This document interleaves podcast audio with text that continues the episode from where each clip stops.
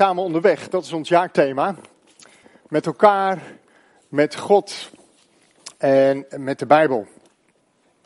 Samen onderweg met elkaar. En een onderdeel daarvan, en daar staan we vanmorgen bij stil, is het huwelijk. Samen onderweg in je huwelijk. En ik besef me dat dat voor een aantal van ons en misschien best wel een groot aantal van ons pijn doet.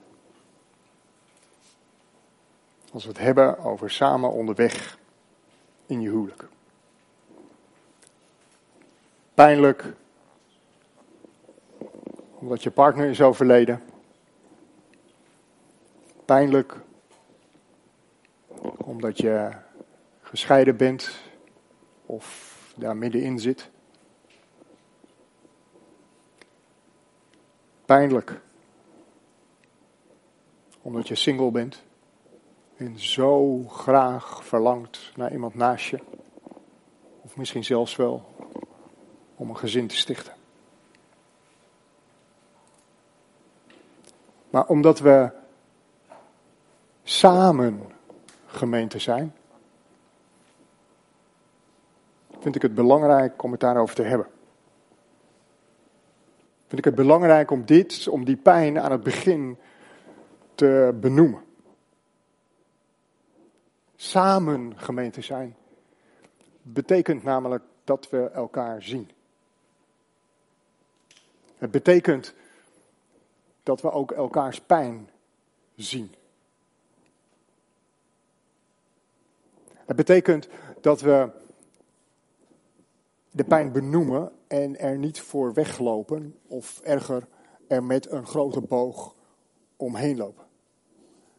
En misschien ken je wel iemand met pijn. Of misschien zit je naast iemand met pijn. Laten we dan vooral proberen om goed te luisteren. Om goed te luisteren naar die ander. En vervolgens om er gewoon te zijn.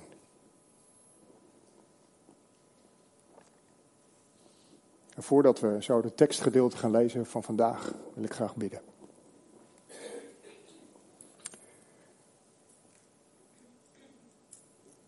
Vader in de hemel, als we zingen dat we bij u thuis zijn. Dat het veilig is bij u. Dat we kwetsbaar mogen zijn bij u. En dat we bij u werkelijk liefde ervaren zoals liefde bedoeld is. Dan bidden we op dit moment. Als gemeente bidden we op dit moment voor diegenen die gebukt gaan onder pijn. En we bidden, Heer, dat u nabij bent dat u troost geeft. Dat u bij hen woont, zoals Jesaja dat zo prachtig beschrijft. U woont bij de gebrokenen van hart. Heer, ontferm u. In Jezus' naam bidden we dat. Amen. We gaan lezen met elkaar bekende versen, gedeelte uit uh, Filippenzen. Filippenzen hoofdstuk 2, de versen 1 tot 5. Ik hoorde hem ietsjes piepen, Martijs. Kan ik gewoon doorgaan en uh, geen probleem? Oké. Okay. Filippenzen hoofdstuk 2, de versen 1 tot en met 5. En het is niet goed gegaan, dus dan wacht ik even tot jullie het allemaal kunnen opzoeken op je telefoon of in je Bijbel. Filippenzen hoofdstuk 2. De versen 1 tot en met 5. En dan schrijft Paulus het volgende. Nu u door Christus zozeer bemoedigd wordt en liefdevol getroost. Nu er onder u zo'n grote verbondenheid met de geest is zoveel hartelijk medeleven. Maak mij dan volmaakt gelukkig door eensgezind te zijn. Eén in liefde, één in streven, één van geest. Handel niet uit geldingsdrang of eigenwaan, maar acht in alle nederigheid de ander belangrijker dan uzelf.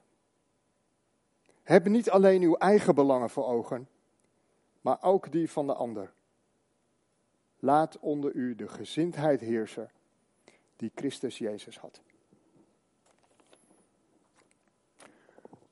Natuurlijk, Paulus schrijft aan de gemeente in Filippi. Paulus schrijft aan een collectief van mensen. En daar gaan deze versen primair over. En hij spoort ze aan en hij roept ze op om Paulus volmaakt gelukkig te maken. En het collectief van de gemeente.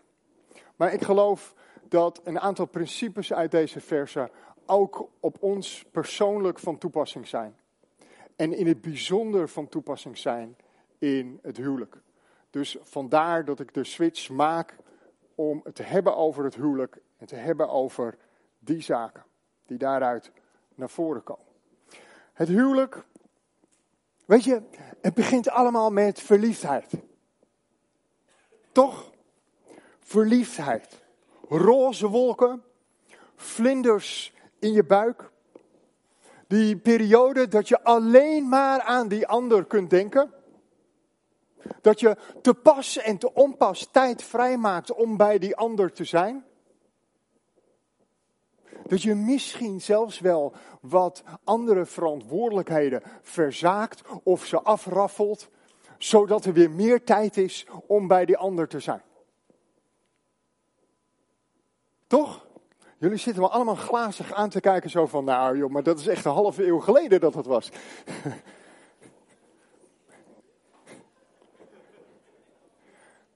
Als dat echt zo is, dan hebben we echt een probleem. Toch, daar begint het mee. Dat je het gewoon tot over je oren smoor verliefd bent. En dat je alleen maar aan die andere persoon kunt denken. Dag en nacht en alles daartussendoor. Weet je, vorig jaar heb ik een echtpaar begraven. Niet uit deze gemeente, dat was een ouder echtpaar. Wat we nog goed kenden uit onze vorige gemeente in Amstelveen. En met een tussenpoos van nou, iets van zes, zeven maanden stierven ze. Dus ik heb ze allebei mogen, mogen begraven dat jaar. En ze waren allebei voor de tweede keer getrouwd. Zij was weduwe, hij was weduwnaar. Op latere leeftijd zijn ze getrouwd. En ze zijn denk ik nog een jaar of 15, 16 samen geweest. En we hadden het dan met elkaar over, we mogen de herfst en daarna de winter van ons leven nog delen. En midden in de woonkamer, in de boekenkast, stond een foto van haar eerste man. En daarnaast stond een foto van zijn eerste vrouw. En wat waren ze verliefd. Echt niet te geloven. Gewoon twee van die oude besjes. Die waren gewoon verliefd. Ik kan, het, ik kan er niks anders van maken. Als je aan mij twijfelt, dan check je maar bij Patricia. Maar ze waren echt verliefd. Ze waren stapelgek op elkaar. Ontzettend mooi om te zien. Dus verliefdheid, die blijft. En, en ergens verandert verliefdheid ook weer. Verliefdheid blijft, maar het verandert ook. Verliefdheid verandert in de richting van verbondenheid. En we spreken dan ook over het huwelijk als zijnde een verbond. Het huwelijk is een verbond. En een verbond is hard werken. Een verbond is keihard werken. Hard werken van beide kanten. Kijk maar eens naar dat derde vers wat we lazen met elkaar. Handel niet uit geldingsdrang of eigenwaan, maar acht in alle nederigheid de ander belangrijker dan jezelf. De grootste vijand van verbondenheid, dat ben jezelf. Of, zoals in dit vers naar voren komt, Dat is zelfgerichtheid, egoïsme, geldingsdrang of eigenwaan. Jezelf moeten bewijzen ten opzichte van je partner. Jezelf belangrijker vinden dan je partner. En het gaat veel te ver om hier een heel psychologisch verhaal daarover op te houden. Maar het blijft natuurlijk ontzettend interessant om eens te kijken, hé, hey, waar komt dat dan vandaan? Waarom moet ik mezelf zo nodig bewijzen? Waarom vind ik mezelf zo nodig belangrijker dan die ander? In, in hoeverre heeft dit te maken met je eigen opvoeding? Met je milieu? Met teleurstellingen? Met pijnlijke ervaringen? Of gewoon weg met domme keuzes die je gemaakt hebt? Als al die dingen verdwijnen als sneeuw voor de zon op het moment dat je verliefd bent.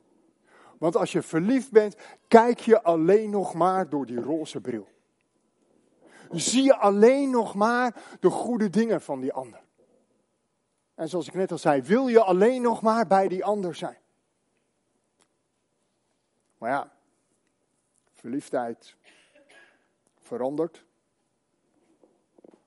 Verliefdheid kan doorgroeien naar verbondenheid, maar als er niet gedeeld wordt met de dingen uit het verleden, dan kunnen die zomaar in de weg gaan staan.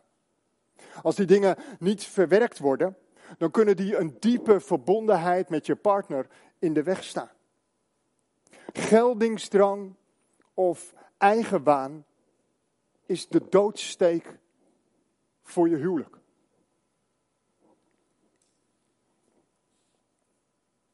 Als jij als man denkt dat je recht hebt op seks en je gaat daarmee over grenzen heen, dan is dat niet oké.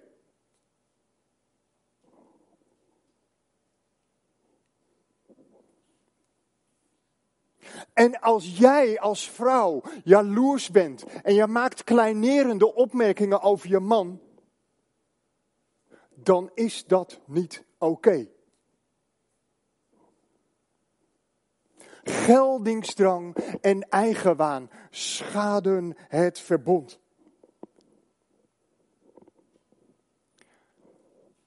En het tegengif, het tegengif is om in alle nederigheid de ander belangrijker te zien dan jezelf. Als je die ander steeds belangrijker vindt dan jezelf, dan werk je samen aan jullie verbond. Kortom, het gaat niet om jou, maar het gaat om de ander. En ik hoor het al. Ik hoor het al. De ja-maars. Ja, maar. Ik doe dat wel. Ik ben wel de minste. Ik ben nederig, maar hij niet. Of zij niet. Weet je, als je over jezelf zegt dat je nederig bent.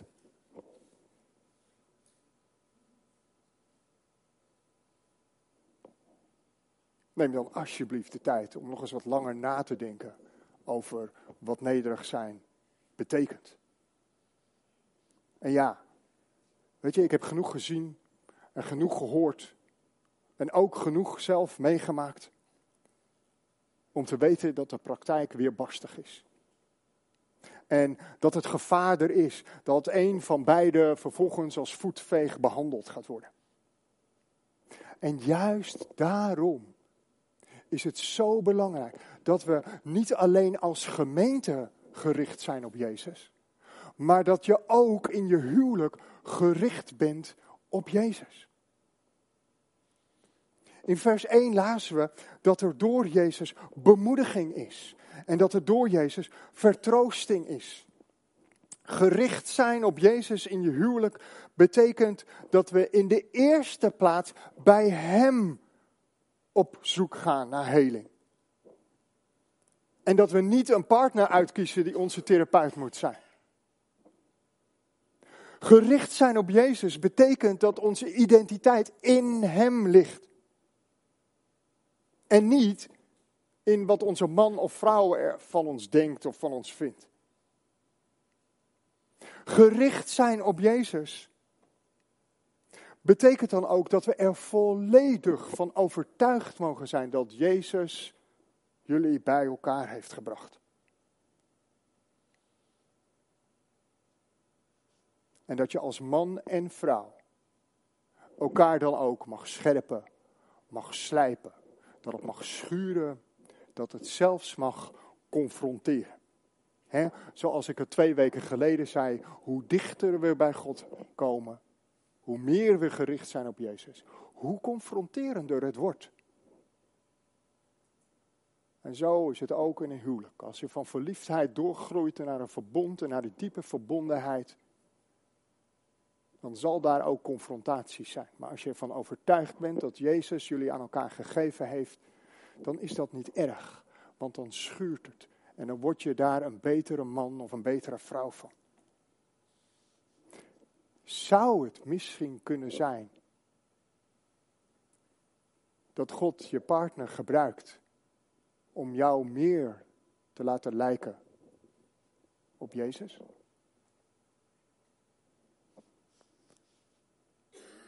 Weet je, dat betekent dus heel concreet dat als Patricia tegen mij zegt dat ik autoritair ben, dat ik dan daarmee naar Jezus ga, het voor hem neerleg en hem vraag om het aan te wijzen in mijn leven en om mij te helpen om daarin te veranderen, zodat ik meer ga lijken op hem. Dat is gericht zijn op Jezus in je huwelijk. Oh ja, en daarna moet ik dan vooral niet vergeten om te zeggen tegen Patricia dat ze gelijk had.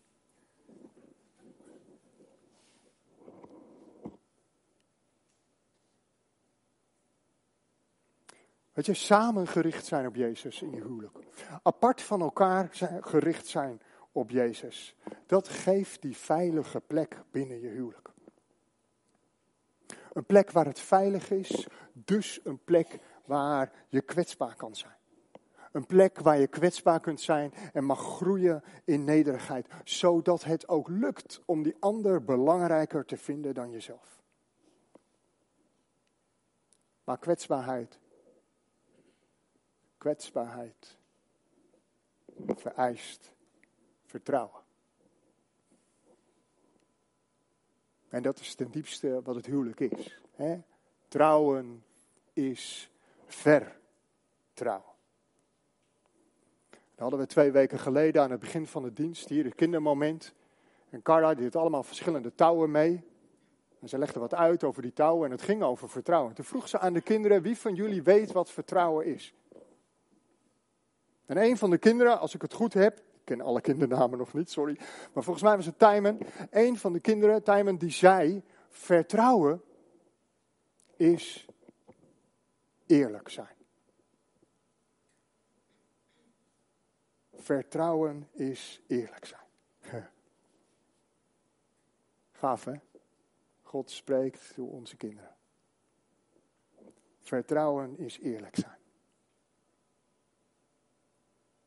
En je kunt eerlijk zijn en je kunt kwetsbaar zijn als het veilig is in je huwelijk. En allemaal, zoals we hier zijn vanmorgen, hebben we een diepe behoefte aan veiligheid. Als ik, als ik die geestelijk invul, ja, dan gaat het om die veiligheid, om die geborgenheid die we bij God als Vader mogen ervaren. Juist door Jezus lijden, sterven en zijn opstanding mogen we die veiligheid zien, mogen we die veiligheid ervaren. Het huwelijk, het huwelijk is ook bedoeld om die diepe veiligheid weer te ervaren. Allemaal hebben we die veiligheid nodig. Allemaal. Ook de dieprode alfa-mannetjes onder ons. Allemaal hebben we die veiligheid nodig. En die veiligheid in dat huwelijk, die komt als we onszelf kwetsbaar durven opstellen en durven openstellen. Als we zelf laten zien dat we eerlijk zijn. En dat we daarmee dus te vertrouwen zijn.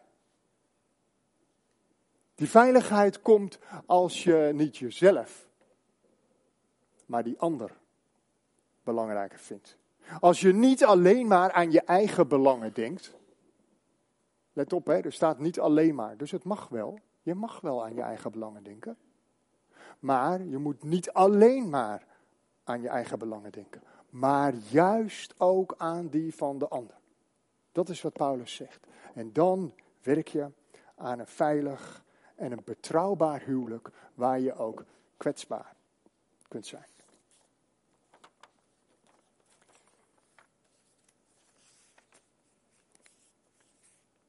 Ik zat me af te vragen hoe ik moest afsluiten.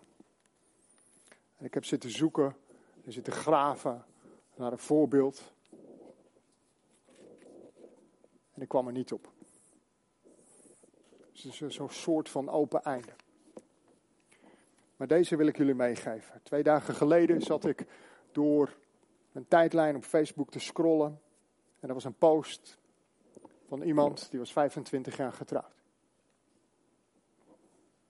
En die persoon die schreef daar het volgende bij. In de jaren samen zijn wij gevormd. Zoals water en wind in zacht zand en sterke rotsen vormen sluit. En dat vond ik mooi. In die jaren samen zijn wij gevormd zoals water en wind in zacht zand en sterke rotsen vormen sluit. Weet je, als het zo lukt om samen onderweg te zijn, verbonden met elkaar, gericht op Jezus en in de veiligheid en de kwetsbaarheid, dan denk ik dat er niet alleen maar een goed huwelijk uit ontstaat, maar dat er vanuit dat huwelijk ook ruimte is om oog te hebben voor mensen die pijn lijden. En om naar hen te luisteren. Laten we bidden samen.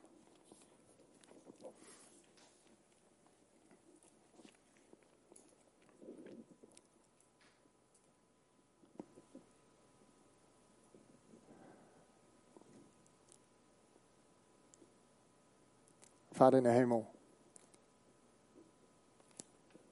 U kent ons. U kent ons allemaal zoals we hier zitten. U weet of deze woorden, boem, confronterend waren.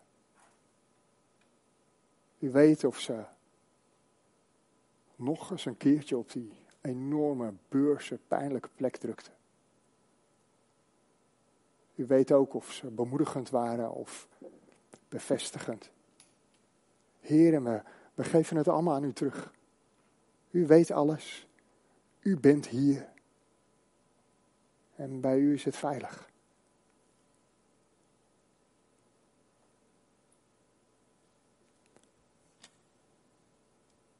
En vader, als ik dan persoonlijk op dit moment één ding mag bidden dan vraag ik u, Heer, geef die verliefdheid weer terug. In de machtige naam van Jezus bid ik dat. Geef die verliefdheid weer terug. Amen.